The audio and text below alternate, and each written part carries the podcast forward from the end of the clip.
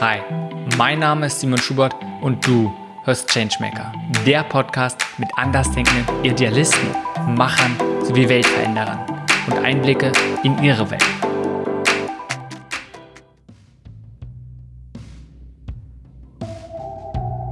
Diese Folge ist mit Michael Vollmann. Michael ist Mitgründer von nebenan.de und Gründungsgeschäftsführer der nebenan.de Stiftung.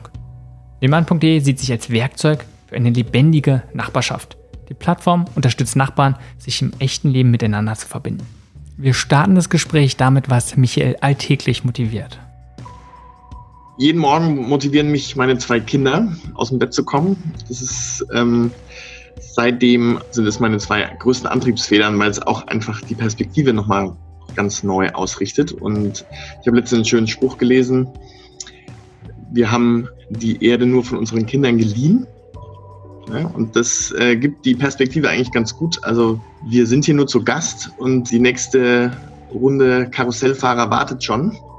Und wie wollen wir eigentlich die Erde verlassen, um sie dann unseren Kindern zu übergeben. Ne? Und äh, das klingt jetzt vielleicht schon so ziemlich altbacken. Äh, ich bin dafür eigentlich noch viel zu jung.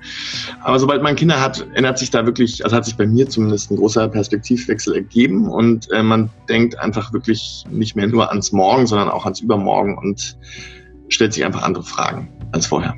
Okay, wenn wir nochmal zu diesem Punkt zurückgehen, also du hast gerade schon sehr tief reingesagt, hey, wir, unsere, wir haben die Erde nur von unseren Kindern geliehen und generell einfach zu gucken, welche Verantwortung haben wir und wir sind hier nur Gast auf dieser Erde.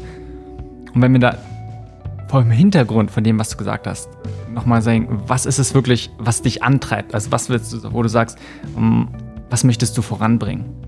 Wenn man so in die Geschichte guckt, ja, ähm, dann einfach wahnsinnig privilegiert eine großartige, friedliche, sehr wohlstandsreiche Phase erwischt hat.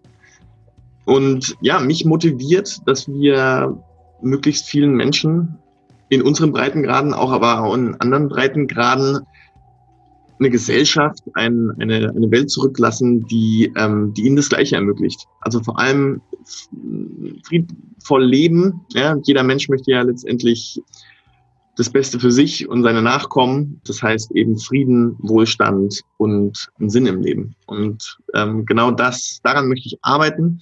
Da kann man natürlich immer nur einen kleinen, bescheidenen Teil zu beitragen, ne? aber jeder ist so ein Puzzlestück des großen Ganzen und ähm, das möchte ich möglichst gut und, und, und sinnvoll und effektiv ausfüllen, dieses Puzzleteil. Und ein bisschen besseres Verständnis zu bekommen, warum das auch so zentral für dich ist, würde ich gerne mal ein bisschen so zurückgehen und zu schauen, was gab es für relevante Stufen in deinem Leben? Und stell dir mal vor, du schreibst ein Buch, vielleicht eine Autobiografie, und überlegst die, das Inhaltsverzeichnis, die einzelnen Kapitel. Was sind so dort die Überschriften, die die wichtigsten Phasen deines Lebens widerspiegeln? Mhm. Genau, also da gab es auf jeden Fall eine sehr wohlbehütete Kindheit ja, in einem oberfränkischen kleinen Dorf. Dann gab es den Zivildienstleistenden, der zum ersten Mal quasi ausgebrochen ist, um die große Welt zu sehen. Äh, in, in Chile habe ich den anderen Dienst das im, das im Ausland gemacht. Dann gab es so das Studium, Sprachenwirtschafts- und Kulturraumstudien äh, mit dem großen Traum, so äh, in die Entwicklungshilfe zu gehen, wie den viele haben. Und dann gab es so den Berufseinstieg ähm, bei Ashoka, und zuletzt gab es die, die eigene Mitgründung. Ja, das wären so die, die großen Kapitel. Und natürlich, wie gesagt, jetzt dann äh, die Familiengründung, was ja auch nochmal eine ganz große, ja, einfach ein ganz großes neues Kapitel ist bis heute. Und wenn du mal in die Zukunft blickst, was sind so die nächsten ein bis zwei Überschriften, die du gerne dann auch noch in dem Buch sehen würdest? Genau, die nächsten ein, zwei Überschriften könnten sein, eine weitere Gründung oder könnten sein, anderen Gründern dabei zu helfen, äh, erfolgreich zu werden. So. Das sind so die zwei Überschriften, die ich mir sehr gut vorstellen kann. Allerdings mache ich mir im Moment tatsächlich gar nicht so die Gedanken über nächsten Überschriften, weil ich noch viel zu sehr im, in den aktuellen Kapiteln stehe. Ne? Wenn du jetzt mal vielleicht auf die letzten sechs bis zwölf Monate zurückblickst, was sind so die wirklich wesentlichen Fragen, die du dir immer wieder stellst? Also die letzten sechs bis zwölf Monate waren ja eine sehr besondere Zeit. Ja, da haben sich, da hat sich, haben sich die Ereignisse überschlagen mit der Covid-Krise. Und Ja, also ich habe mir wirklich, ähm, so wie viele andere Menschen wahrscheinlich auch, immer wieder die Gedanken gemacht, wie können wir diese, diese großartige Solidarität, die wir gesehen haben, ne, ähm, die wir ja auch zum Anfang der Flüchtlingskrise gesehen haben, wie können wir diesen Spirit eigentlich nicht nur als das Strohfeuer, das es ja manchmal ist, aufrechterhalten, sondern wie können wir daraus wirklich einen, einen, ein Lagerfeuer erst äh, entzünden und vielleicht irgendwann einen Flächenbrand und auch irgendwie diese Wärme, diese Abwärme nachhaltig nutzen. Ne? Also um mal aus den Metaphern rauszukommen, wirklich, ähm, wie schaffen wir es, dass die Leute ähm, dabei bleiben ähm, und diese, ja, braucht es immer Krisen, um, um zusammenzurücken und um ähm, sich gegenseitig zu helfen? Oder schaffen wir das nicht eigentlich auch in den normalen Zeiten und im Alltag? Ja? Und ich glaube, wir sind ja auch so eine Generation, die, die schon ja in so einer, in einer, in einer Dauerkrise lebt. Ja? Also seit ähm, seitdem ich denken kann, ähm, sind wir immer permanent in irgendeiner Krise. Und das ist ja ähm, vielleicht auch gar nicht so schlecht, weil es uns antreibt und, und ähm, äh, ja, äh, früh aufstehen lässt und, und äh, großartige Dinge bewegen lässt. Ähm, aber meine Frage ist so die, auf der Plattform von nebenan.de haben wir wirklich extrem viele Leute gesehen, die aufgestanden sind und gesagt haben, okay, jetzt ist der Tag, wo ich helfen möchte, ich möchte was geben und ähm, wo kann ich hiermit anpacken. Und genau diese, diese Energie würde ich gerne zumindest zum Teil ähm, weiter transportieren können. Und ohne, ähm, dass es diesen Backlash gibt, ja, den wir auch in der Flüchtlingskrise gesehen haben und den wir jetzt auch gerade in der Covid-Krise erleben, ähm, dass dann eben die wenigen lauten Stimmen das Ganze überlagern und dann eben sehr destruktive Kräfte die Bühne erstürmen und, ähm, und das Ganze wieder so ein bisschen rückgängig machen, gefühlt. Hm. Und wenn du jetzt schon die Fragen geöffnet hast, was ist deine Meinung? Braucht es Krisen, damit wir dieses flächengreifende Engagement irgendwie schaffen können? Ja, die Krisen sind, äh, sind richtig und wichtig. Man sind einfach immer nur Umkehrpunkte. Ja, man merkt, okay, ähm, Einbahnstraße oder falscher Weg, falsche Richtung, irgendwie so, so kann es nicht weitergehen. Und sie bedeuten meistens auch, dass man erstmal nicht so den Plan hat, wo es jetzt eigentlich hingehen muss. Ja, also immer so ein Element der, der Verlorenheit. Äh, und das eröffnet jedes Mal wieder ähm, die Chance innezuhalten und sich nochmal zu fragen, okay, was ist eigentlich mein Kompass? Ähm, wo ist eigentlich das Ziel? Und ähm, wie viel muss ich jetzt zurückgehen oder wo kann ich äh, neu abbiegen? Ähm, dass ich wieder in die richtige Richtung steuere und äh, vielleicht sogar mit einer auf einem schnelleren Weg mit einer mit einer höheren Geschwindigkeit und ähm, genau ich glaube wir haben alle gemerkt diese diese wir waren ähm, wirklich extrem schnell unterwegs äh, vor Corona und ob das Einzelstimmen sind oder oder ähm, größere ähm, Studien, die da bestimmt rauskommen werden. Ähm, viele Leute waren total dankbar für diese Pause, für diese, für diese Verschnaufpause, um mal äh, überhaupt wieder zu realisieren, wo lebe ich eigentlich und wie lebe ich, mit wem äh, lebe ich im Umfeld ähm, und was heißt es jetzt eigentlich, wenn ich mal so sechs Wochen ähm, oder länger so eine Zwangspause verordnet bekomme? Ne? Was macht das mit mir? Und ähm, ich glaube, es war die größte ähm, aufoktroyierte Achtsamkeitsübung, die wir alle erlebt haben. Und ähm, ja, leider sind manche da anscheinend echt völlig durchgedreht. Andere, die meisten, die große Masse hat es aber, glaube ich, wirklich für sich total ähm, gut genutzt. Sei es, um mal die Wohnung und den Keller zu entrümpeln, sei es, um ähm, sich äh, ja zurückzubesinnen und Oma öfter anzurufen, sei es, um äh, die Nachbarschaft wieder zu entdecken und sich zu fragen, wo kann ich da eigentlich gerade anpacken und wem geht's da noch schlechter als mir und wie, wie kann ich dem das Leben so ein bisschen versüßen. Und ja, da hat die Krise auch immer sein Gutes. Hm. Ja, mir gefällt vor allem, was du gesagt hast, dieses, es ist immer eine Chance zum Innehalten. Und diesmal war es sogar wahrscheinlich nicht nur eine Chance, sondern einfach auferlegt. Jeder musste sich so ein bisschen zurücknehmen. Und es ist gleichzeitig ein, oft eines, ey, es kann so nicht weitergehen, was dann einfach offensichtlich wird, dadurch die Möglichkeit viel greifbarer zu machen. Es kann auch anders sein. Also für mich ist ganz oft ein, ist die Chance in Krisen, andere Optionen aufzuzeigen oder zumindest zu sagen, ey, es muss anders gehen. Dass man sich erstmal wieder aus diesen, ja, wie es vielleicht oft so gesagt wird, diesen Hamsterrad ist, ey, immer weiter, weiter, immer weiter, sondern zu gucken, zu reflektieren, möchte ich überhaupt anders? Also geht es anders? Ich glaube, da, dafür ist es enorm, ja, gut. Und was waren für dich, vielleicht dadurch, dass du auch sehr speziell viele Insights hast in Bezug nicht nur, was ihr bei nebenan.de gemacht habt, sondern wenn es ums Engagement geht, bei extrem vielen Menschen. Da bekommt ihr, glaube ich, kann ich mir vorstellen, bekommst du ja ganz viel mit. Was war, was hat dich vielleicht in dieser Zeit besonders überrascht? Also überrascht hat mich, dass, dass natürlich jeder diese Krise anders wahrnimmt, weil er anders betroffen ist. Ja?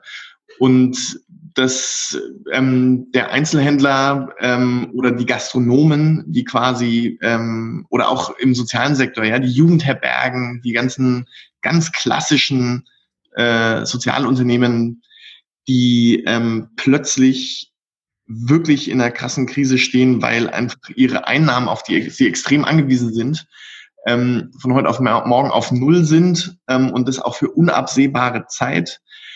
Da kann ich mir total vorstellen, dass es extreme existenzielle Ängste hervorruft und ähm, wirklich schlimm, schlimm war oder auch noch ist ja, für die ähm, für einen ganz großen Teil ähm, des sozialen Sektors zum Beispiel auch. Ähm, vor allem, weil ja da der Fokus nicht so drauf war mit den Rettungspaketen und wir alle wissen, dass soziale Unternehmen oft dann einfach durch alle Raster durchfallen und ähm, äh, gefühlt haben selbst die Künstler mehr bekommen als irgendwie ähm, die viele Sozialunternehmen. Ne? Und ähm, so, das ist der eine Teil und gleichzeitig, also wirklich parallel gab es ja ähm, Sozialunternehmen und andere, ähm, die extrem davon profitiert haben, weil sie einen riesen Zulauf bekommen haben, eine riesen mediale Aufmerksamkeit, weil sie plötzlich so im, im Auge des Orkans standen. Ähm, wir haben zu diesen wenigen Privilegierten dazugehört, würde ich sagen.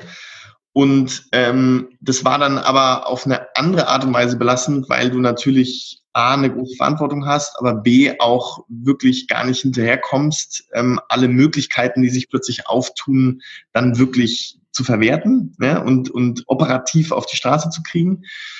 Und ähm, genau, diese, diese Parallelitäten, also auch dann auf individueller Ebene, dass eben so viele, viele Leute in Zwangsurlaub ähm, geschickt wurden oder eben in, in Zwangsquarantäne, die wirklich zu Hause saßen und Däumchen gedreht haben und denen die Decke auf den Kopf gefallen ist.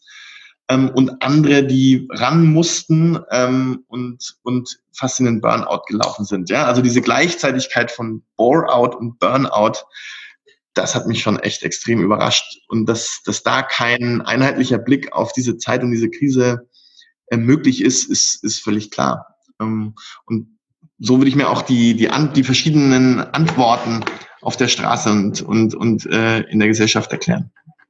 Gibt es irgendwas vor dem Hintergrund dieser vielen Erfahrungen, die ihr gemacht habt, wo ihr sagt, hey, ihr macht jetzt irgendwas wesentlich anders? Also wesentlich anders nicht, weil wir haben äh, auch gesehen, dass die Systeme oder das System, die Plattform, die wir gebaut haben mit nebenan.de, ähm, wirklich funktioniert und so diese Grundfunktionalität im Sozialraum, in der Nachbarschaft neue Menschen zusammenzubringen, ähm, da Vertrauen zu schaffen und eine Plattform zu schaffen, dass die sich gegenseitig erstmal finden. Ähm, dieses Matchmaking, dass man eben ja sucht und findet und sich dann gegenseitig hilft. Das hat wirklich gut funktioniert. Was wir schon gesehen haben, ähm, was sich ganz klar aufgetan hat, ist, dass wir sehr viel mehr ähm, Hilfe, Hilfsangebote gesehen haben, ja, also Leute, die helfen wollten und ähm, sehr viel weniger Menschen, die nach Hilfe gefragt haben. Und da haben wir uns dann natürlich wirklich gefragt, okay, woran liegt es?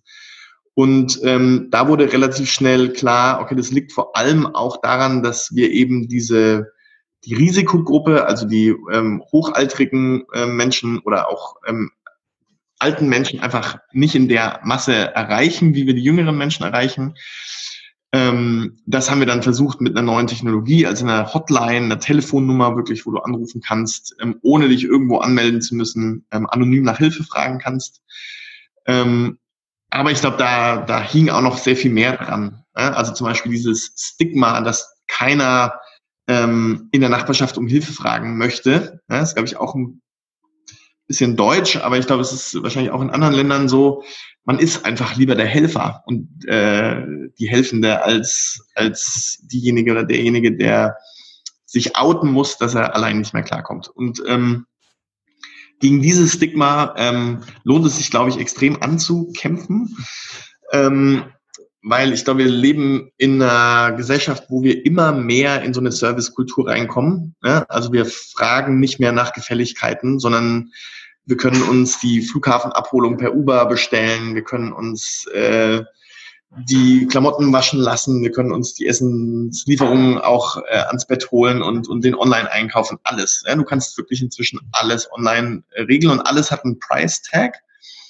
Und warum soll ich dann äh, quasi äh, meine Freunde nach einer Leistung fragen, wo ich ganz genau weiß, was sie kostet oder kosten würde? Oder warum, noch schlimmer, warum soll ich jemanden, der neben mir wohnt und den ich gar nicht so richtig kenne, danach fragen? Das führt aber dazu, dass wir auch niemandem mehr etwas schuldig sind.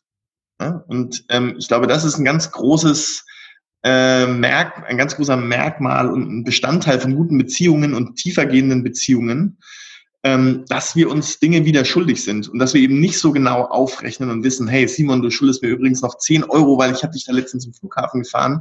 Bei einer guten Freundschaft ähm, oder einer guten Beziehung denkt man nicht so. Ja? Man denkt in die Zukunft. Ähm, mir ist die Beziehung zu dir viel wichtiger als irgendwie die, die, die Zeit und die Energie und das Geld, was ich da reinstecke, weil ich eine große Lebensfreude daraus kriege und weil ich weiß, wenn es mir mal schlecht geht, wenn ich mal Hilfe brauche, dann bist du genauso da für mich wie, wie ich für dich. Und diese ähm, Beziehungen, ja, das ist genau das, was, was unserer Gesellschaft immer mehr fehlt, glaube ich, und woran woran ich eben mit nebenan.de und der nebenan.de Stiftung einen kleinen Beitrag leisten möchte, dass wir da wieder mehr von haben. Hm, total spannendes Thema und viele Sachen hängen damit zusammen. Für mich so als erstes, was, worüber du zum Schluss so gesprochen hattest, diese verschiedene Einstellung zu, ich sag mal, zu Beziehungen im Sinne von, der eine sagt, hey, wenn einer um was bittet, ist er schuldig und schuldet halt dem anderen was.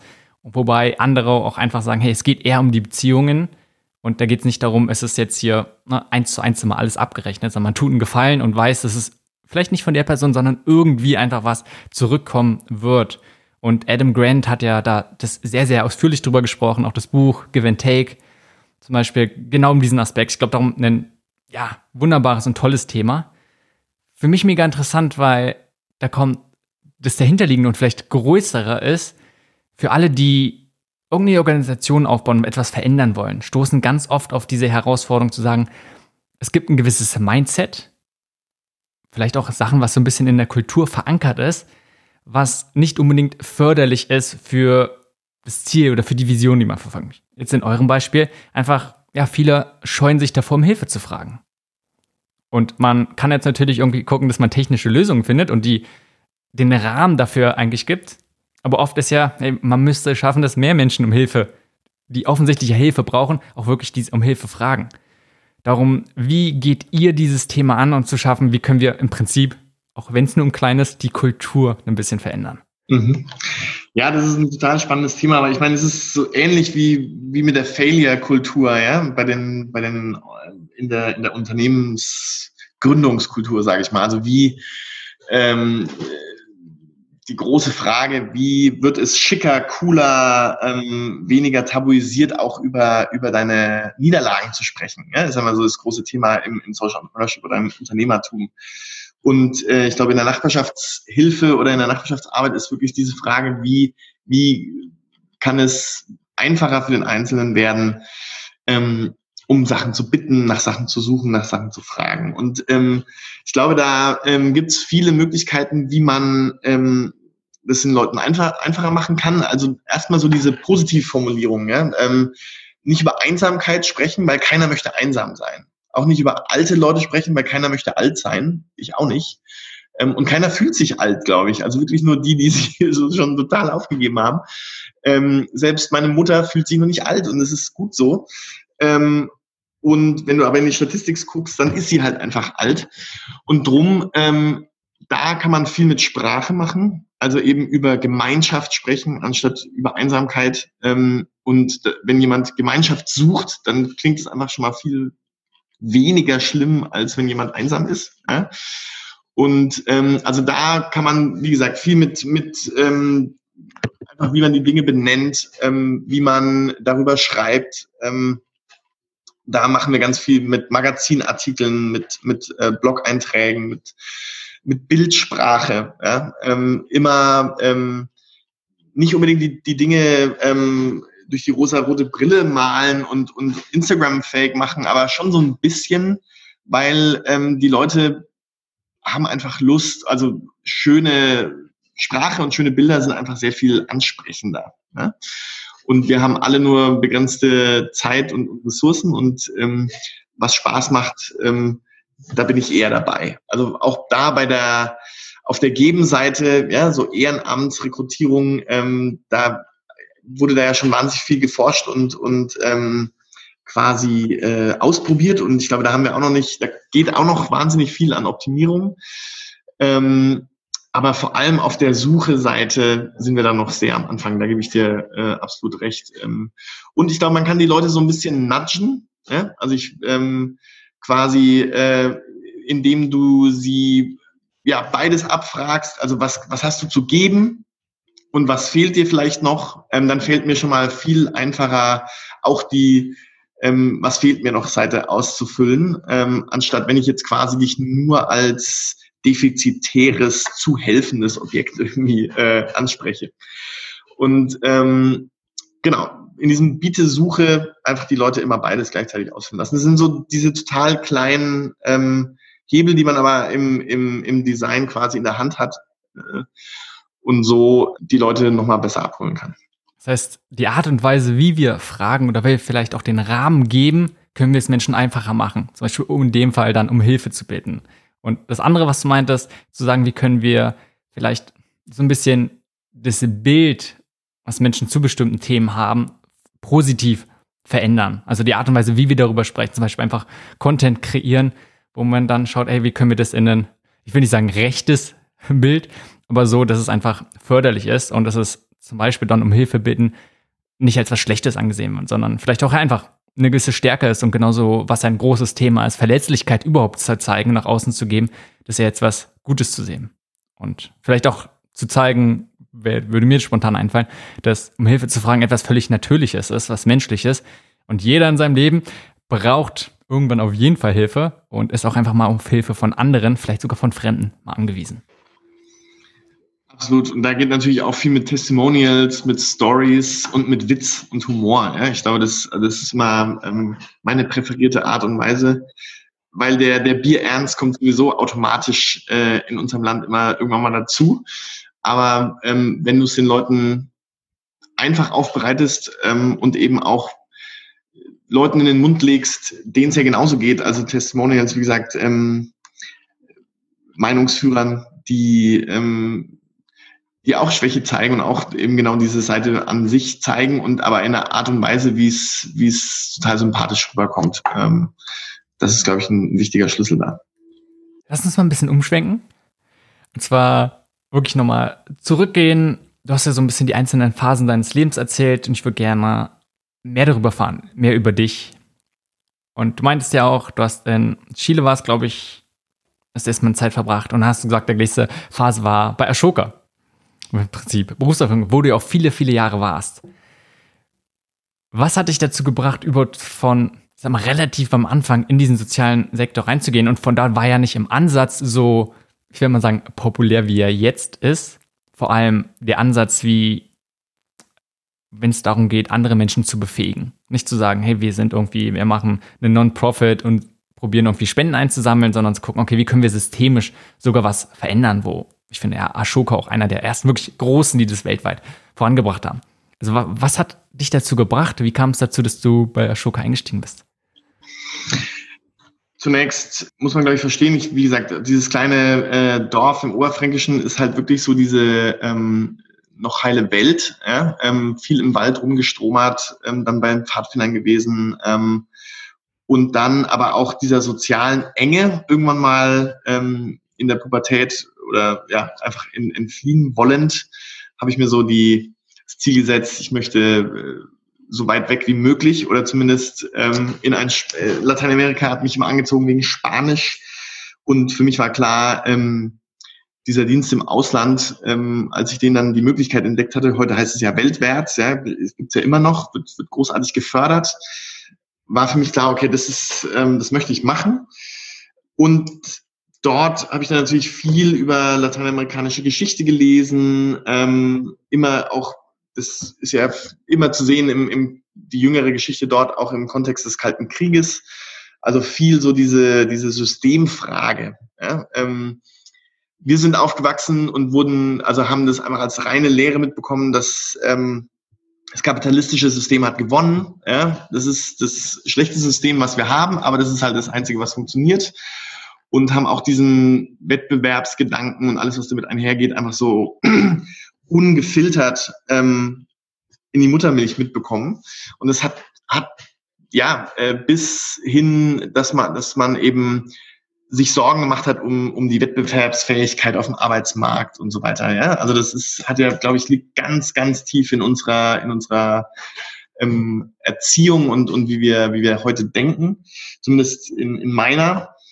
Und in Lateinamerika gab es dann eben immer diese, diese ähm, Gegenentwürfe. Also ähm, ja, Sozialismus ist da einfach äh, in gewissen Schichten, in denen ich da unterwegs war als Zivildienst, ähm, immer noch wahnsinnig äh, on vogue und ähm, dem trauert man so hinterher. Ich will es überhaupt nicht verteidigen. Ich meine, was da gerade in, in Venezuela abgeht, ähm, in, unter dem Namen des Sozialismus oder auch was, was generell in der Geschichte damit betrieben wurde, ist ja eine ganz andere Sache. Mein Punkt ist, ich habe mich immer gefragt, wie denn eigentlich die Welt zum Besseren zu verändern wäre, systemisch. Und kam nach langer, langer Feldforschung für mich sozusagen zu dem Ergebnis, also so wie wir es im Moment machen, mit ähm, damals war ja wirklich so die äh, der Freihandel ähm, das Rezept ähm, der Stunde, was dazu geführt hat, dass die ganzen lateinamerikanischen Staaten sich wahnsinnig verschuldet haben und dann in super krasse Abhängigkeiten geraten sind. Ähm, und in Chile kann man das eben par excellence betrachten, was passiert, wenn die Chicago Boys ähm, eben dem, der Regierung aufdrücken, äh, dass vom Bildungssystem bis zum, bis zum Leitungswasser alles ähm, neoliberalisiert durchprivatisiert ist und eben ein Prozent der Gesellschaft eigentlich ja, über 80 Prozent des Landes besitzen. Ja? Und ähm, dann habe ich mich einfach sehr viel beschäftigt im Studium mit ähm, ja, der Geschichte Lateinamerikas, ähm, dem Kalten Krieg, den Systemkonflikten ähm, und kam dann so zur, zur Einsicht, okay, das ist auch Sozialismus und ähm, ganz Marx hat zwar in seiner Kritik recht, aber alles, was wir daraus, also was die Menschen dann danach folgend daraus gemacht haben, war kein Deut besser. Und ähm, aber das das neoliberale System mit dem bisschen Entwicklungshilfe, ähm, was quasi auch noch Wirtschaftsförderung im Ausland ist, kann es jetzt irgendwie auch nicht sein. Ähm, und ja, Unternehmertum hat mich einfach immer sehr angesprochen, weil es eben die Verantwortung auf den Einzelnen dann auch wieder ähm, nicht, nicht in letzter Konsequenz zurückspielt, sondern einfach ähm, diese anerkennt und, und dadurch äh, so eine Empowerment-Komponente hat und eben sagt, jeder Einzelne kann aufstehen und kann was machen. Und ähm, ich glaube, ich bin ein sehr pragmatischer Mensch und es hat mich sehr angesprochen. Und dann habe ich mich ja einfach schon sehr früh gefragt, okay, ähm, hier Schumpeter, Small is Beautiful, ähm, so diese SME-Idee, ja, Small and Medium Enterprises, diese Schönheit der, der kleinen und mittelständischen Unternehmer, und dass sie sich selber tragen können ähm, und gute Arbeitsplätze schaffen. Ähm, wie kann man dieses Konzept eigentlich auf den sozialen Sektor übertragen? Also oder für, für gute, größere Zwecke einspannen als die, die, ähm, den Profit allein. Und dann bin ich so auf genau äh, genossenschaftliche Modelle gestoßen und das alles, was es damals, es gab es ja damals auch schon alles, es hieß halt einfach nur anders, äh, Gemeinwohl, Ökonomie und und und so weiter, die Vorläufer ähm, und die Sozialwirtschaft. Und ähm, dann kam dieser Rising Star, ähm, dieses Buzzword, englisch klingend ähm, Social Entrepreneurship, ähm, ja David Bornsteins Buch, ja, ähm, How to Change the World ähm, habe ich dann auch viel verschenkt. Ähm, das waren so prä war prägende Literatur und dann gab's, habe ich eben recherchiert, Ashoka gab's äh, vor allem in den USA, in einigen anderen europäischen Ländern schon, in Deutschland noch nicht. Und dann ergab sich, dass ich während meines Studiums, also während ich mich damit befasst habe, quasi Ashoka in Deutschland das erste Büro aufgemacht habe. Und dann habe ich die quasi nicht mehr in Ruhe gelassen bis sie mir einen Praktikumsplatz angeboten haben. genau, und äh, so, so kam ich zu diesem Konzept. Sorry für die etwas lange und ausschweifende Antwort. War mega gut. Was ich daran spannend finde, offensichtlich ganz oft beobachte ich, dass viele irgendeine bestimmte Erfahrung gemacht haben, auch jetzt in der Kindheit oder jetzt in relativ jungen Jahren, die sie in eine bestimmte Richtung gebracht haben. Bei dir war es ja offensichtlich aber erstmal so, dass du gesagt hast, du hast in sehr behütetem Umfeld warst du, hast dich dann aber ganz bewusst entschieden zu sagen, okay, du, du möchtest mal komplett etwas anderes erleben und hast dort dann Erfahrung gemacht, hey, alles funktioniert nicht so, vielleicht auch einfach diesen krassen Kontrast gesehen und dadurch diese Erfahrung gemacht, zu sagen, hey, es muss auch was, nicht nur von den Menschen, sondern auch definitiv von dem System, von dem, von dem Umfeld einfach einen großen Beitrag zu leisten. Und dich dann immer mehr damit beschäftigt, immer tiefer gegangen ja, dich erstmal mit verschiedenen Büchern, mit verschiedenen Themen, wahrscheinlich auch mit verschiedenen Menschen auseinandergesetzt. Und dann kam irgendwann einfach zur richtigen Zeit, dass Ashoka dann auch in Deutschland was aufgemacht hat. Und ohne vielleicht zu tief dort reinzugehen, du warst viele Jahre dort. Was ist so eins der oder ein, zwei der wesentlichen Sachen, die du davon mitgenommen hast? Vielleicht eine der wertvollsten Erfahrungen dieser Zeit? Ähm, ja, also die wertvollste Erfahrung war, glaube ich, dass man wirklich etwas von absolut null, ähm, was man, was sich da, was man darauf aufbauen kann, wenn man dran bleibt ähm, und eben die Mitstreiter äh, findet und es dann wirklich strategisch angeht. Ja? Also ich weiß noch, am Anfang haben wir ja äh, für, für die für die ersten ähm, Ehrungen der Ashoka Fellows haben wir kaum eine Location in München bekommen, weil alle dachten, wir sind irgendwie eine, eine, eine Sekte. Ja, ähm, und keiner wollte uns irgendwie äh, die, die prominenten Locations äh, vermieten und schon, wir wollten ja mal Pro Bono haben auch noch, äh, noch besser. So, und ähm, der Weg, den die Idee und die Organisation bis heute da gegangen ist, ist, ist einfach wahnsinnig beeindruckend. Und mein größtes Learning war, es sind immer die Menschen dahinter. Ja, es, natürlich brauchst du ein überzeugendes Konzept und du brauchst eine gute Idee, aber mindestens genauso wichtig sind einfach die handelnden Personen, ähm, weil die bringen wieder weitere kluge Köpfe und, ähm, und schaffen es, andere davon zu überzeugen, äh, mit dran zu bauen und eben dieses ähm, Kollaborative anstatt ähm, in, in, äh, Konkurrenz zu denken, das war von, das war eben in der DNA von, von Ashoka von Anfang an drin.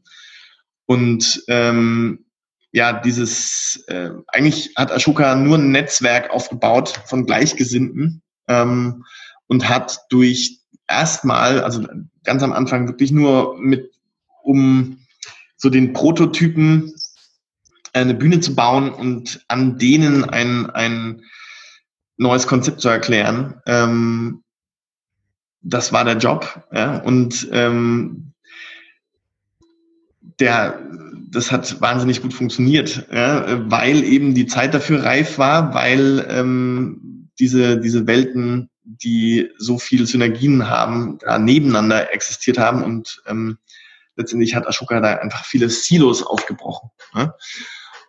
So, das, das sind so die Learnings. Ähm, und ich glaube, das kann man auch in, also für jede, jedes Projekt sich überlegen, ähm, wie sehr glaube ich an die Idee, aber vor allem auch, wie sehr glaube ich und vertraue ich meinem Team oder den Leuten, mit denen ich es mache. Und ähm, da sollten einfach wirklich wenig Zweifel bestehen. Voll gute Punkte. Einerseits diesen, nicht nur den Fokus auf die Idee oder auf das Konzept zu legen, sondern hey, wer steckt als Mensch dahinter? Letztendlich sind es Menschen, die Veränderung vorbringen und nicht irgendwie Ideen. Also dann auch vielleicht im Umkehrschluss zu gucken, okay, wie können wir Menschen fördern, Menschen befähigen zu irgendwelchen Sachen. Ich glaube, das ist ein ja, ja, sehr interessanter Punkt. Und das Zweite, was du meintest, vielleicht, wenn man Menschen unterstützt, wie kann man ein Konzept, vielleicht auch irgendwie was Neues, zum Beispiel so Social Entrepreneurship, aber generell Richtung Changemaking, System Change, wie kann man das nicht nur als Idee erklären, sondern idealerweise gleicht es an ich sag mal, Use Cases, also Menschen finden, die das probieren schon umzusetzen und dann daran gleich die ersten Erfolge sehen. Das ist, glaube ich, viel, viel besser, ähm, das dann um ein Konzept in die breite Masse einfach reinzubringen, als einfach nur zu sagen, hey, ich habe hier eine Idee und so funktioniert's.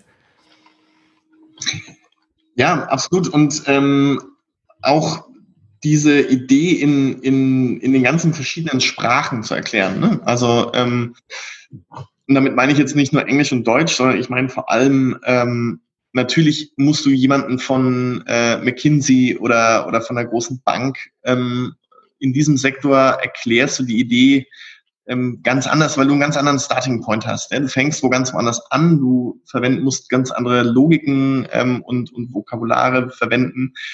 Ähm, als wenn du mit jemandem aus dem, aus dem Sozialsektor sprichst, ähm, oder aus der Politik. Ja? Und das, das fand ich, äh, finde ich bis heute eigentlich interessant, diese Übersetzungsleistung. Also ich glaube, ich bin auch da, sehe ich auch meine Stärken genau eben an diesen Schnittstellen und diesen kulturellen Übergängen, diese Übersetzungsarbeit zu leisten. Ähm, weil oft, glaube ich, meinen die Leute dann sehr ähnliche Dinge, aber sie, sie sagen oder ja, verwenden eine ganz andere Sprache darüber. Und genau da entstehen dann eben die, die Missverständnisse oder ähm, man entdeckt eben die Gemeinsamkeiten. Und äh, es gibt diese großartige ähm, NGO, auch die jetzt auch gerade in Deutschland startet, More in Common, die eben auch sagt, ähm, wir müssen den Leuten wieder zeigen, was sie alles ähm, gemeinsam haben. Ja, also ich glaube, wir, wir, legen, wir leben in Zeiten, wo wir viel zu sehr durch, durch äh, die Individualisierung und, und durch die äh, politischen Lager und so machen, legen wir vor allem immer den Fokus auf die Differenzen und die Konflikte und ähm, das, was uns trennt. Ähm, aber wir vergessen eigentlich, dass uns so unglaublich viel eint und dass wir so wahnsinnig viel gemeinsam haben und dass wir selbst mit der entferntesten Person, die nebendran wohnt, ähm, wahnsinnig viel teilen. Und ähm, das gilt, das galt eben auch immer für diesen ähm, Business-Sektor und den sozialen Sektor bis heute. Ja, wenn man mal die, wenn man mal hinter die Wörter guckt, was sie damit meinen, ähm, dann liegen die nicht weit auseinander. Ja, also jedes, jedes kapitalistischste Unternehmen will ein Problem lösen ja, möchte Menschen äh, eine Need erfüllen. Ähm, so, und natürlich gibt es da viele Differenzen im, im Wie und, und, und äh, bei den ähm, externen Effekten, die dabei auftreten und so weiter. Aber ähm, man muss vor allem erstmal da anfangen, was man gemeinsam hat, ähm, um da ein gemeinsames Verständnis aufzubauen und dann eben sich von da aus weiterzuarbeiten und Brücken zu bauen. Mhm. Ich habe das Gefühl, jetzt kommen gerade ganz, ganz viele wirklich gute Learnings, Erfahrungen aus vielen, vielen Jahren irgendwie so hoch, auf die wir gar nicht so eingehen und denen im Prinzip gar nicht so gerecht werden. Äh, ich finde es total klasse, was du sagst. Einerseits dieses, diese Übersetzungsarbeit zu leisten. Weil es reicht nicht einfach nur Menschen zusammenzubringen und sagen, hey, ja, äh, jetzt seid ihr hier und macht mal, sondern es gehört deutlich mehr dazu. Und oft ist es zu gucken, wenn zum Beispiel aus verschiedenen, komplett unterschiedlichen Bereichen unterschiedliche Sprachen gesprochen werden, so wie du meintest, im Sinne von, ähm, jemand auch jetzt heutzutage aus dem Social Entrepreneurship Bereich oder vielleicht generell ähm, auch ja aus dem sozialen Impact Bereich und andererseits noch wirklich aus einem sehr stark vielleicht ähm, konventionellen Wirtschaft, dann ist es einfach ein Clash von Kulturen und Verständnissachen. Also einfach wir gucken, wie kann man dort Verständnis, die gleiche Sprache bringen und diesen anderen, wie können wir es schaffen, Gemeinsamkeiten besser aufzuzeigen. Und mit dem Ziel natürlich mehr Verständnis, mehr Empathie für den anderen zu bekommen und ein gemeinsames Zugehörigkeitsgefühl zu bringen. Dass es kein Gegeneinander ist, sondern ja, wir sind alle eigentlich auf der gleichen Seite. Und oft meinen wir sogar auch ähnliche Sachen und wollen ähnliche Sachen. Wir haben ähnliche, vielleicht sogar die gleichen Ängste, Fürchten und genauso Wünsche. Absolut. Und da ist es eben, äh, ja, ich glaube, da müssen wir mehr und mehr zu so einem Accounting-System kommen, was einfach greift. Ja? Also diese berühmte Triple Bottom Line oder, oder was es alles für Ansätze gibt, ähm, Shared Value und, und so weiter, ähm, habe ich mich auch viel und lange mit äh, befasst. Also wir haben jetzt von nebenan.de auch unseren ersten äh, Wirkungsbericht rausgegeben, weil wir einfach ähm, ja, das ist ja immer eine Lernübung. Ne? Du ähm, tastest dich da ja ran. Ähm, der ökonomische Impact ist immer am, am leichtesten zu messen, einfach weil wir da auch als Gesellschaft und als System äh, die längste Erfahrung drin haben. Ja, da, ähm, das haben wir optimiert ähm, bis zum geht nicht mehr. Ähm, und bei, bei der Wirkungsmessung, ja, ist es natürlich wesentlich diffuser und schwieriger. Und, aber wir haben uns auch noch auf viel weniger ähm, ähm, ja, Konsens geeinigt. Ja? Also was, was kann man eigentlich wie ähm, ins Accounting mit einziehen und was kann man und darf man wie messen? Ähm, da stehen wir am Anfang, aber es, es heißt nicht, dass es nicht wichtig ist. Und äh, also auch da beneide ich immer so ein bisschen die, die Leute, die im, im äh, Environmental Sektor arbeiten. Also ich glaube, da fließt gerade unheimlich viel wahnsinnig wichtige Attention in diese, in diese grundlegende Arbeit, ähm, ja, den, den Klimawandel erstmal zu verstehen, die ähm, Effekte zu verstehen und dann sich aber auch so ähm, auf Währungen zu einigen. Und CO2 ja, oder die, die Treibhausgase generell, da hat man einfach einen echt guten Hebel, den man auch messen kann. Und dann, dann wird es ähm, handhabbar. So die, die Themen, die mich vor allem auch noch interessieren, eben diese gesellschaftlichen, also ähm, Demokrat, eine, eine funktionierende Demokratie, ja, ähm, gesellschaftlicher Zusammenhalt, ähm, Solidarität, Hilfsbereitschaft, ähm, Engagement. Das sind immer, das sind immer so große Themen, aber wie kannst du sie eigentlich Hard Fact messen? Und ähm, auch da gibt's natürlich super ähm, äh, Democracy Index und, und so weiter. Ja? Also großartige Arbeit, die da geleistet wird. Aber wenn man das mal vergleicht mit ähm, den wissenschaftlichen Ressourcen, die da reingeflossen sind in, in die finanzielle Buchhaltung oder auch in den Climate Change, ist es natürlich lächerlich wenig. Und ähm, es gibt gute Ansätze mit, mit äh, Social Capital und äh, Bridging und Bonding und, und all diesen, äh, diesen Konzepten, aber es ist schon noch sehr holzschnittartig. Und ähm, jetzt war dieses große Special in der Zeit, ähm, was, was hält Gesellschaften zusammen und, und ähm, wie lässt sich Solidarität messen und so.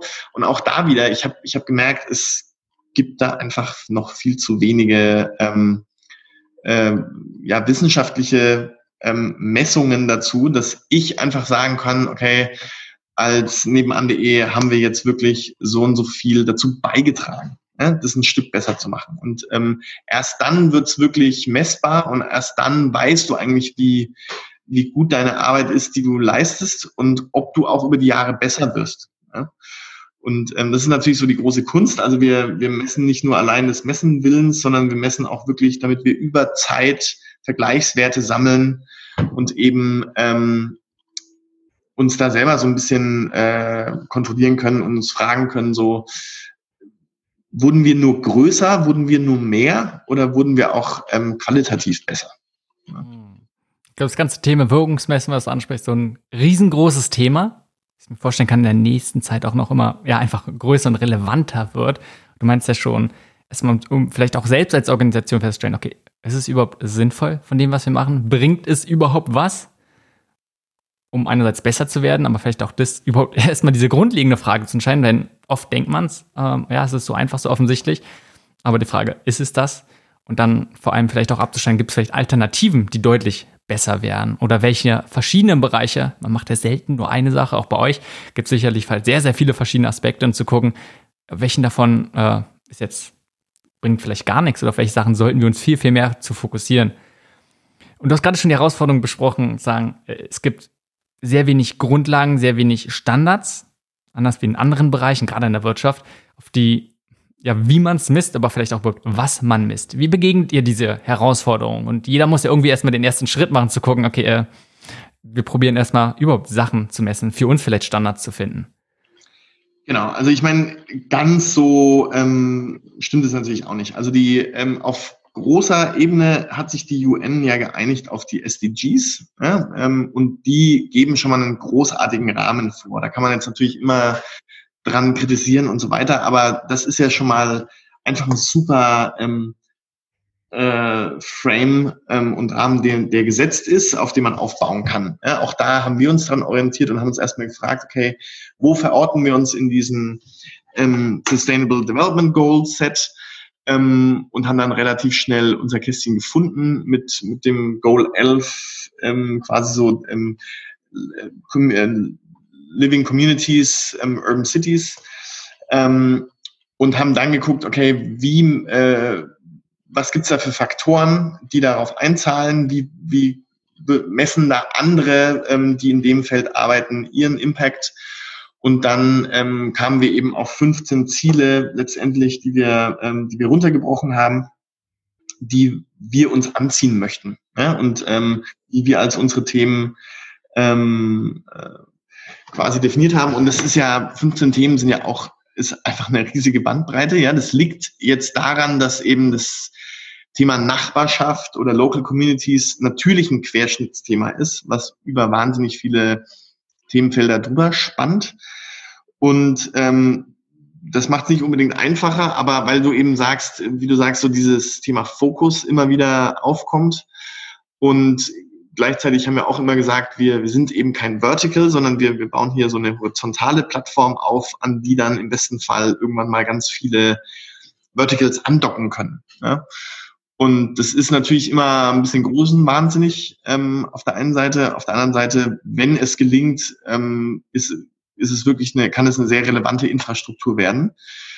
Und ähm, gibt es einfachere Ideen, die sich schneller umsetzen lassen? Ja. äh, aber wir glauben eben, dass es, ähm, dass es auch diese, diese Moonshots braucht, ähm, um, um weiterzukommen. Hm, mit total bei dir.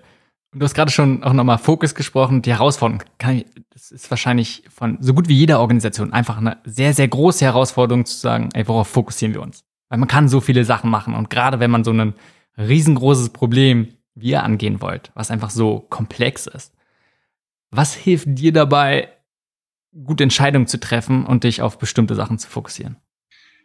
Ja, ähm, also ich glaube, es ist sehr viel, also das Timing ist alles. Ja? Ähm, man muss sich immer fragen, ähm, natürlich hat man eine unendlich lange Liste an Problemen und an, an äh, also ob das jetzt gesellschaftliche Probleme sind, ähm, auf die man sich fokussieren will, oder aber auch einfach, wenn man dann angefangen hat, ähm, projektinterne Probleme. Ja?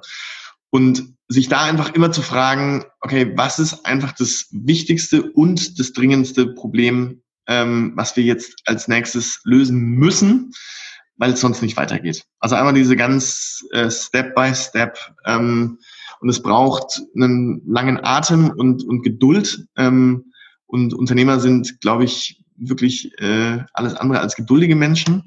Und genau das ist die, also das ist die wahnsinnig schwierige ähm, Aufgabe, sich da selber zu disziplinieren und eben zu sagen, nein, ich springe jetzt nicht schon fünf oder zehn Schritte weiter, weil das dann eigentlich so das spannende Ziel ist, wo ich mal hin will, ja, und das dann das inhaltlich die eigentliche Frage die ich beantworten möchte, sondern man muss sich dann wirklich sagen, nein, ich muss jetzt erstmal einen A-B-Test machen, ähm, welche, äh, wie unser Einladungshandzettel noch ein Tick besser funktioniert. Ja? Und, ähm, und dann musst du einfach, ähm, genau, Schritt für Schritt, ähm, wie kriegst du erstmal überhaupt ein Minimal Viable Product raus? Wie findest du überhaupt raus, dass da sich zwei Leute für interessieren? Ähm, wie findest du dann raus, dass sich dann auch 2000 Leute für interessieren? Dass du, ähm, dass die wiederkommen auf die Plattform, äh, dass sie da auch bleiben und dass sie was beitragen.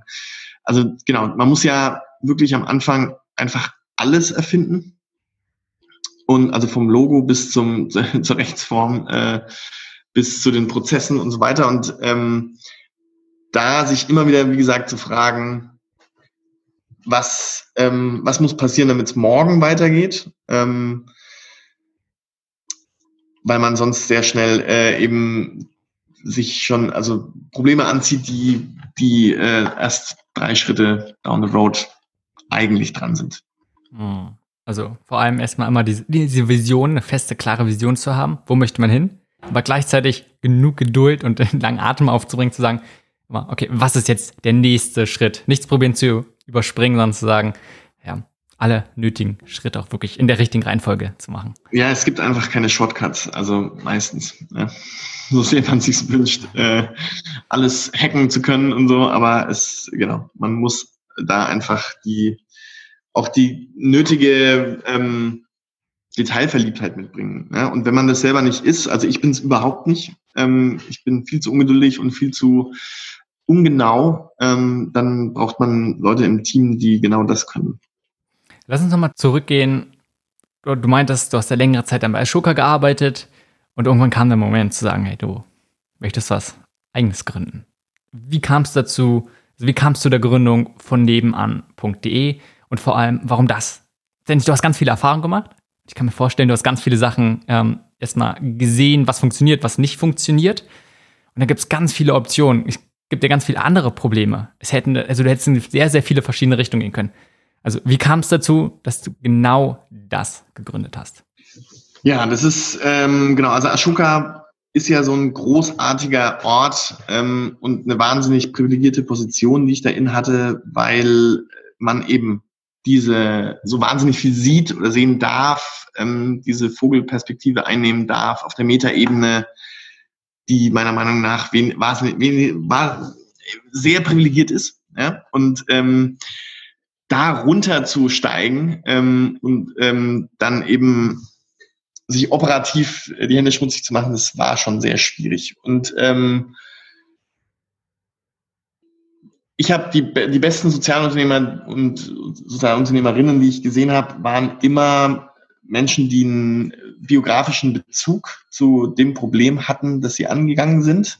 Also sei es eine blinde Schwester oder ähm, ja, ähm, ein Arztjob, der ihnen dann äh, bei Neugeborenen äh, ab ganz im, im System, im Krankenhaussystem ganz äh, krasse Insights gegeben hat, was da falsch läuft. Ähm, also so super detaillierte Einblicke ähm, und Spezialisten ähm, Blickpunkte, die ich nicht hatte. Ne? Und ähm, ich habe mich immer gefragt, so, okay, ähm, wer bin ich, um mir anzumaßen, dass ich da jetzt irgendwie äh, mit einer tollen neuen Lösung für irgendwas ähm, auftreten kann.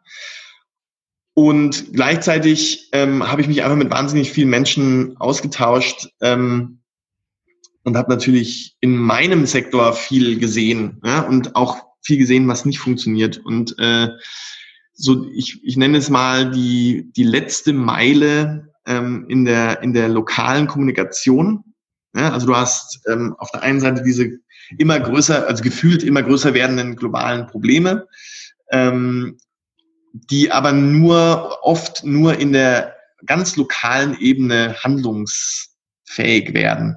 Ja, also der Klimawandel ist viel zu groß für uns alle, um ihn überhaupt halbwegs zu verstehen und geschweige denn zu glauben und äh, was dagegen zu tun.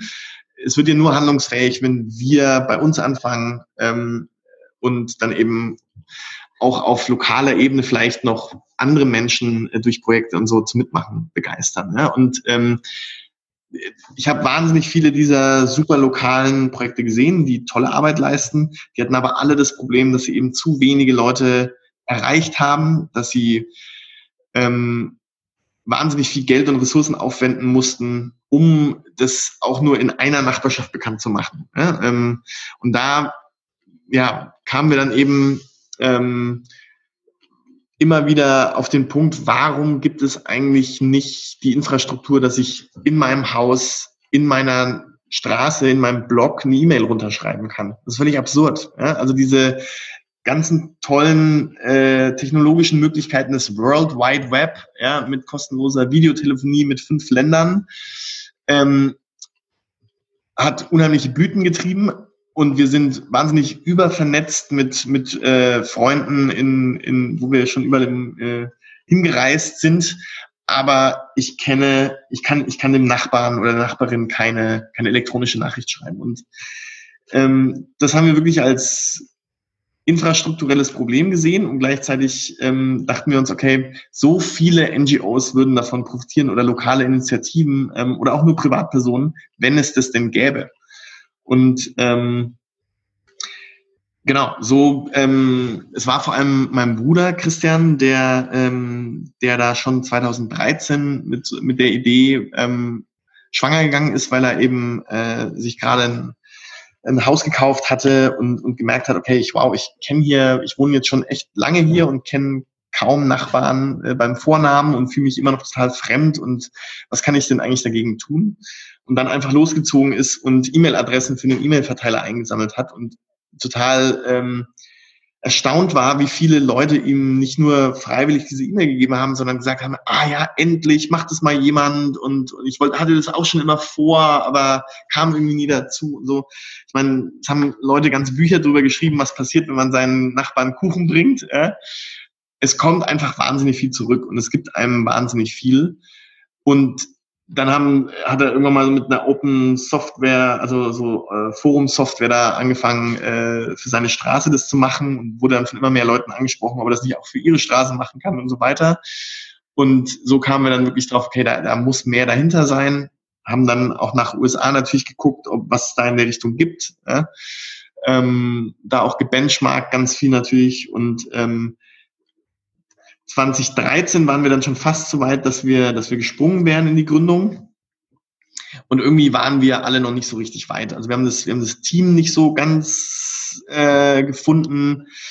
Äh, die Investoren haben noch nicht so richtig gebissen und, und bei mir war irgendwie auch noch die Handbremse drin, weil ich äh, gerade bei Ashoka noch mal mehr auf die internationale Ebene gewechselt hatte und äh, ja, es einfach immer besser wurde. Ja, also ich durfte immer tollere Social Entrepreneurs aus exotischeren Ländern zu, äh, zu noch besseren Programmen äh, einladen und es, es war, war da richtig im Flow.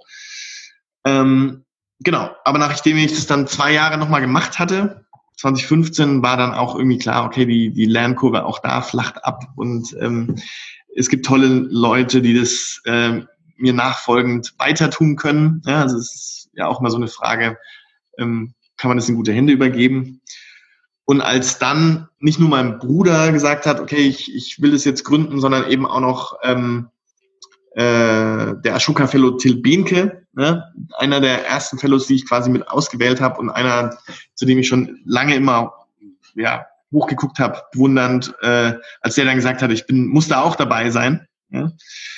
Ähm, war für mich klar, okay, das ist der Moment, ähm, der nicht so schnell wiederkommen wird. Da muss man jetzt entweder schnell springen oder, oder man verpasst halt im Moment. Und das habe ich aber auch gebraucht, ja. Ohne das ähm, wäre ich wahrscheinlich heute noch bei Ashoka, weil es ist einfach ein großartiger, großartiger Ort mit großartigen Menschen und tollen Ideen.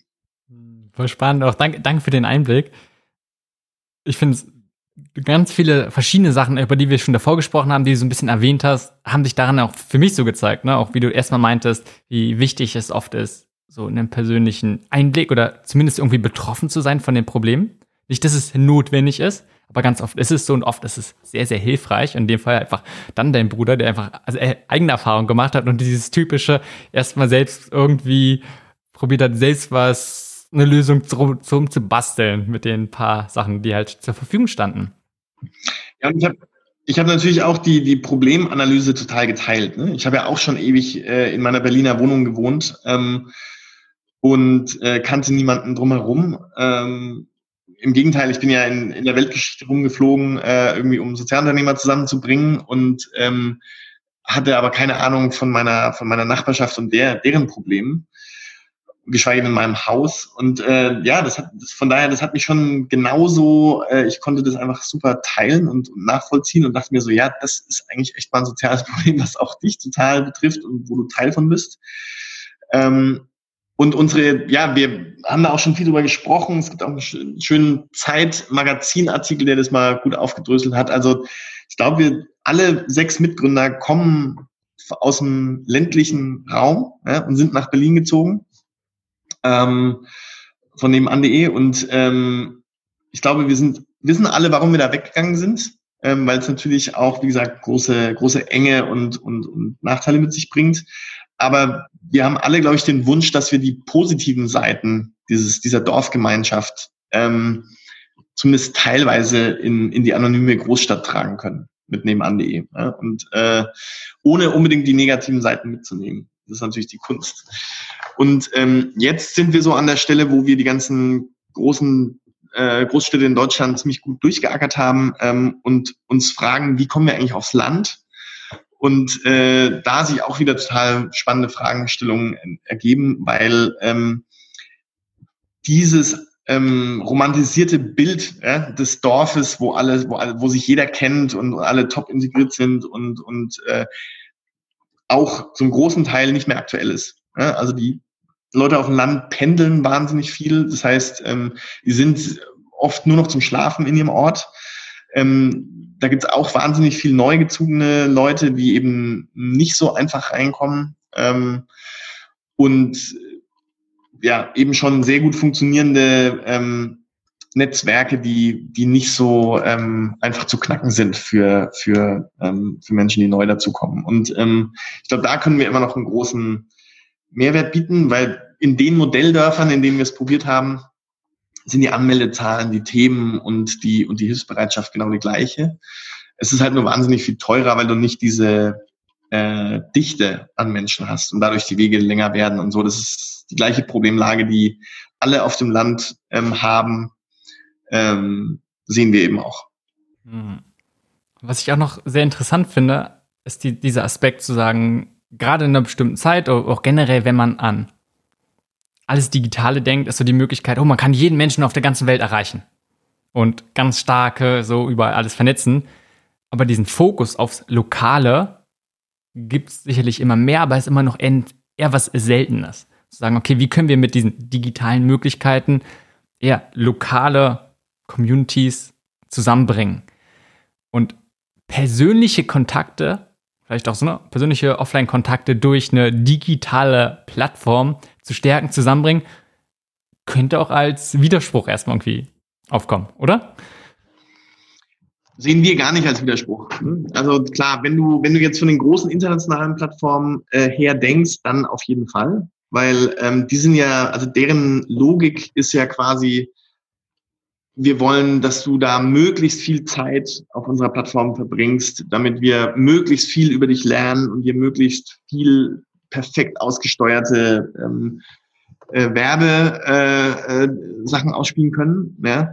Und das ist ja, das hat auch zu ganz vielen giftigen Entwicklungen geführt. Ja? Also ich meine, diese, diese großen Social Media Plattformen, die wurden ja ursprünglich auch mal mit einem ganz hehren, edlen Ziel gegründet, ja? ähm, einfach ein paar Leute auf dem Campus äh, zu verbinden aber durch diesen wahnsinnigen Erfolg, den sie erfahren haben, ähm, haben die sich natürlich in eine extrem gefährliche ähm, und giftige Richtung entwickelt. Ja? Also dadurch, dass, dass die Leute heute nur noch mit Pseudonymen da unterwegs sind ähm, und ähm, eben in ihren Filterblasen ähm, und Echokammern ihre Meinungen verstärkt bekommen und überhaupt nicht mehr ähm, anders denkenden Menschen begegnen, ähm, und das eben für die einzig wahre Realität betrachten, das ist sowas von Demokratie zersetzend und, und ähm, zerfasert halt unsere Gesellschaft in diese immer kleineren rechthaberischen Blasen ähm, und, und äh, radikalisiert Leute sehr schnell und, und lässt sie vergessen, dass auf der anderen Seite der Leitung halt immer noch ein Mensch sitzt, ähm, mit dem sie wahrscheinlich wahnsinnig viel gemeinsam haben. Ja? Beim Punkt von vorne. Und ähm, da, ich meine, die großen Plattformen arbeiten da natürlich auch dran, weil sie langsam einsehen, dass sie müssen. Ja? Aber das hat auch wahnsinnig lange gedauert. Ähm, und wir sagen eben, wir wollen, also online, eine Online-Plattform ist kein Selbstzweck an und für sich, ja? ähm, sondern nur das, was hinten bei rauskommt. Und online für offline ist für uns überhaupt kein Widerspruch, weil wir wollen die Menschen nicht noch mehr an den Bildschirm fesseln und ihnen Lebenszeit rauben, um irgendwie, äh, dass unsere ähm, Engagementzahlen hochgehen, ähm, sondern die sollen nur so viel da reingucken müssen, wie es ihnen was bringt. Ähm, und hinter jeder Transaktion ähm, sollte im besten Fall eine Begegnung im echten Leben stehen. Ja, und wenn es wenn wenn es nur ist, dass ich mir den Akkuschrauber ausleihe, dann muss ich rüber und mir den abholen und dann lerne ich dich zumindest punktuell kennen und ähm, dann sehe ich, dass du auch einen Hund hast und dann haben wir schon wieder was gemeinsam und so führt dann halt vielleicht doch das eine zum anderen. Und oft auch nicht, aber ähm, in zu einem gewissen Prozentsatz eben schon.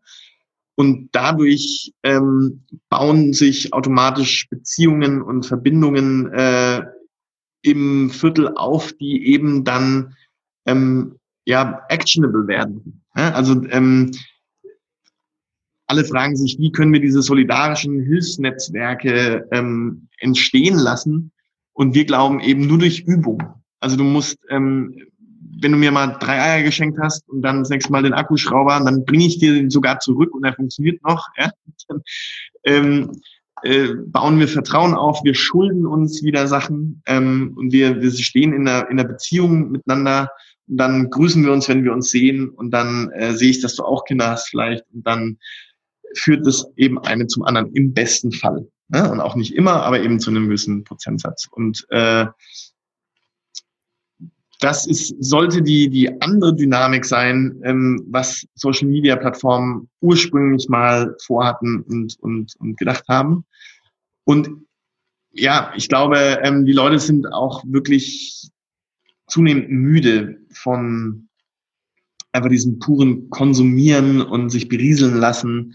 Man, gut, kann man jetzt, spricht wahrscheinlich auch äh, vieles dagegen, ja, wenn man die, äh, junge, noch viel jüngere Generation anguckt, wie sie auf TikTok mit äh, noch viel schnelleren äh, und, ähm, Taktungen da viel mehr Material noch konsumieren.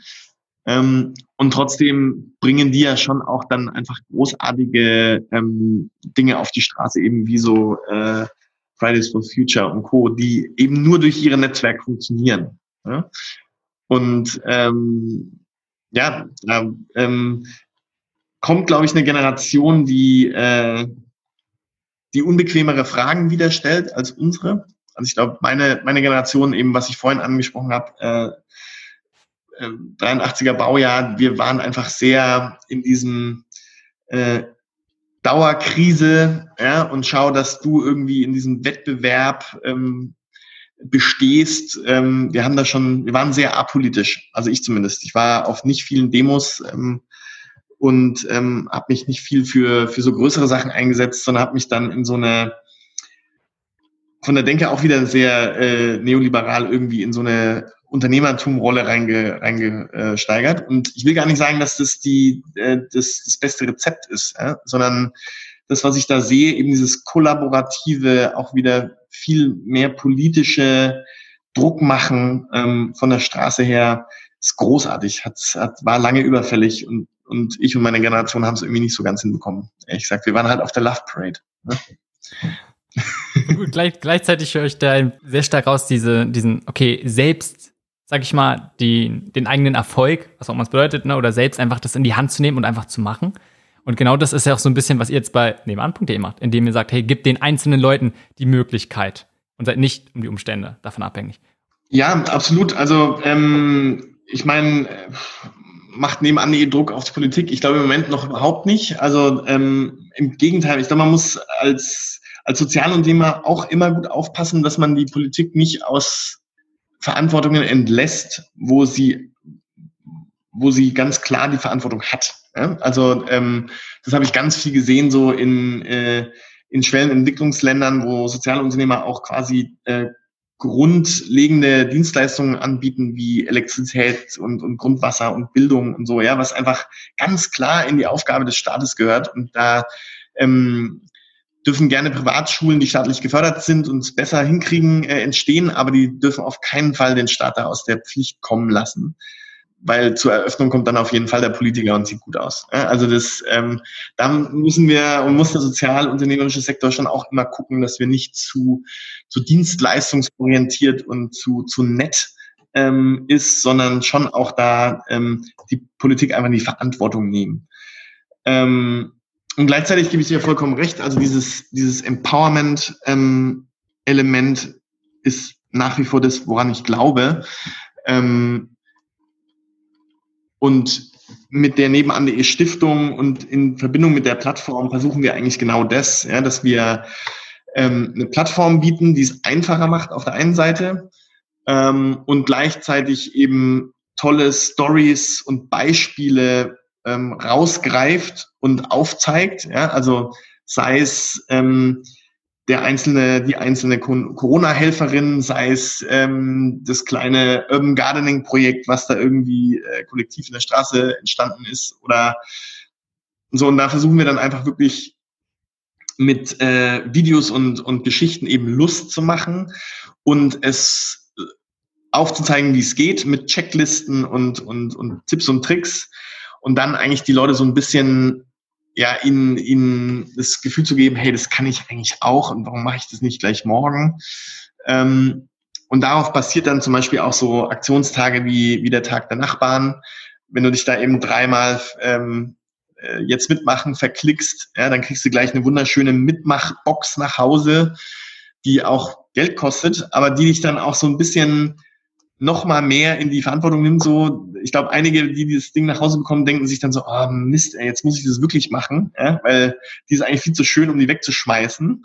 Verdammt, das habe ich mir da ans Bein gebunden. Aber so dieses Engagement anbahnen und dann ab einem gewissen Punkt auch äh, ja, ein bisschen verhaften und, und komm, jetzt zieh's durch und bring, mach's zu Ende und es wird sich lohnen und dann auch wieder die, äh, den Feedback Loop eben zu schaffen, ähm, wie glücklich dann die Leute sind, wenn sie es eben gemacht haben und ähm, wie rewarding das auch ist. Ja? Also ich meine, ein Nachbarschaftsfest zu organisieren und zu schmeißen, macht, glaube ich, zehnmal glücklicher als, als super teure Adidas-Schuhe zu kaufen. Ja? Auch Nike. Aber ähm, also dieses ähm, ja, konsumieren macht halt nur sehr punktuell und sehr kurzfristig glücklich. Das äh, zeigen auch alle Studien. Ähm, und die, die großen Consumer Brands schaffen es wahnsinnig, mit wahnsinnig viel Aufwand, uns da immer wieder neu in die Falle rennen zu lassen.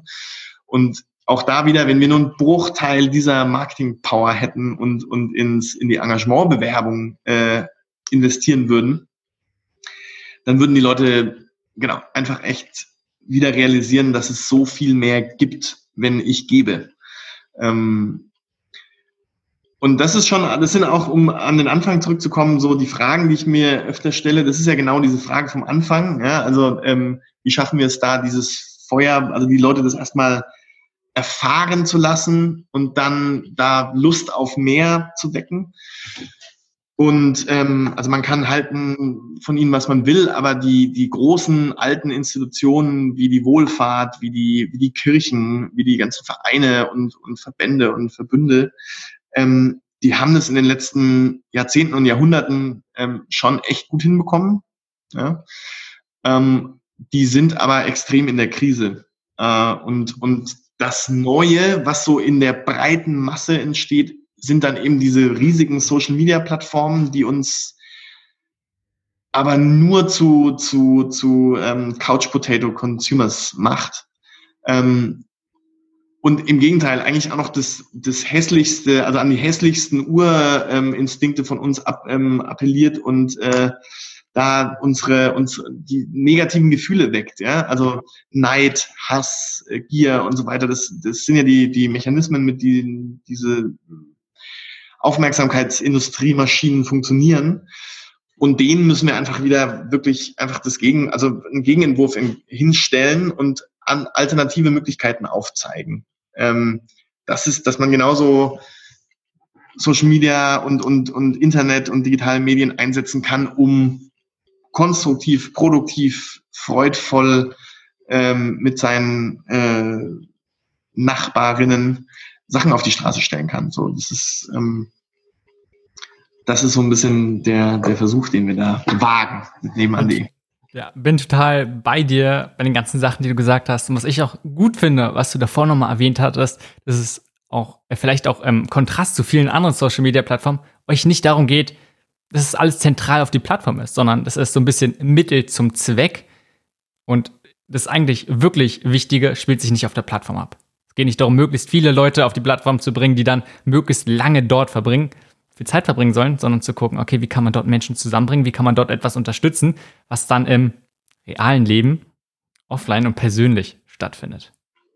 Absolut. Und ähm, das macht das Ganze natürlich sehr viel schwer zu dann äh, zu finanzieren. Ne? Also dafür dann, ich meine, wenn man da neue Wege gehen will, muss man einfach auch immer neue Wege in der, im, im Businessmodell, in, im Finanzierungsmodell gehen, ähm, weil die großen Plattformen natürlich genau darauf programmiert sind. Ähm, aber auch da, ähm, ich habe wirklich ein, eine große Hoffnung, dass äh, auch sogar Corona da was bewegt hat, ähm, dass die Leute einfach verstehen, okay, jetzt wo ich noch viel mehr zu Hause bin und viel mehr in meinem Viertel abhänge oder in meinem Dorf, ähm, ist es mir umso wichtiger, dass es hier auch Gewerbetreibende gibt, ja, dass es hier Gastronomen gibt, dass es hier ähm, und wenn es nur der, der Steueranwalt ist, der da irgendwie sitzt und arbeitet, ähm, oder es ist ähm, ein Buchhandel gibt, wo ich eben noch ein bisschen drin rumblättern kann, eine schöne Beratung kriegt und so. Und ähm, dass die Leute auch immer mehr wieder, wieder realisieren, äh, dass es eben schon einen großen Unterschied macht, wo sie ihr Geld lassen, wie sie konsumieren, äh, was sie konsumieren. Und ähm, das gilt für unsere Online-Aufmerksamkeit genauso wie für, ähm, für unseren Einkauf. Michael, ich hatte den Eindruck, dass das ein ganz guter Punkt ist, um so zum Ende zu bringen. Also wirklich rund. Und wenn man jetzt mehr über dich erfahren möchte, was du so machst, auch gerade vielleicht in Verbindung treten möchte oder auch auf dem aktuellen Stand bleiben möchte, was nebenan.de, was ihr so macht, ähm, was so die beste Anlaufstelle? Genau, also meldet euch natürlich bei nebenan.de an ja, und ähm, schaut in eins unserer 8000 ähm, Netzwerke. Es ist eben nämlich nicht eine Plattform, sondern es sind 8000 lokale Netzwerke und verortet euch da, findet eure Heimat und, und bringt euch ein. Ja. Wenn ihr Fragen an mich habt, äh, michael.nebenan.de, da findet ihr mich immer oder auch auf, den, auf LinkedIn. Und die Nebenan.de Stiftung hat auch einen super Newsletter, wo wir immer wieder über Fördermöglichkeiten und, und lokale Projekte hinweisen. Das sind so die, die drei Tipps, die ich habe. Gut, Michael, also dann vielleicht nochmal äh, nebenan.de als Hauptcall to Action. Ansonsten Michael Vollmann, auch bei LinkedIn zum Beispiel. Also Michael, vielen, vielen Dank für den Einblick. Danke dir, Simon, fürs Interesse. Das war Changemaker. Links zu erwähnten Ressourcen dieser Folge findest du in den Shownotes oder unter www.changemakerpodcast.de. Falls du diesen Podcast noch nicht abonniert hast, hole dies jetzt unbedingt nach, damit du keine Folge verpasst. Bis zur nächsten Folge.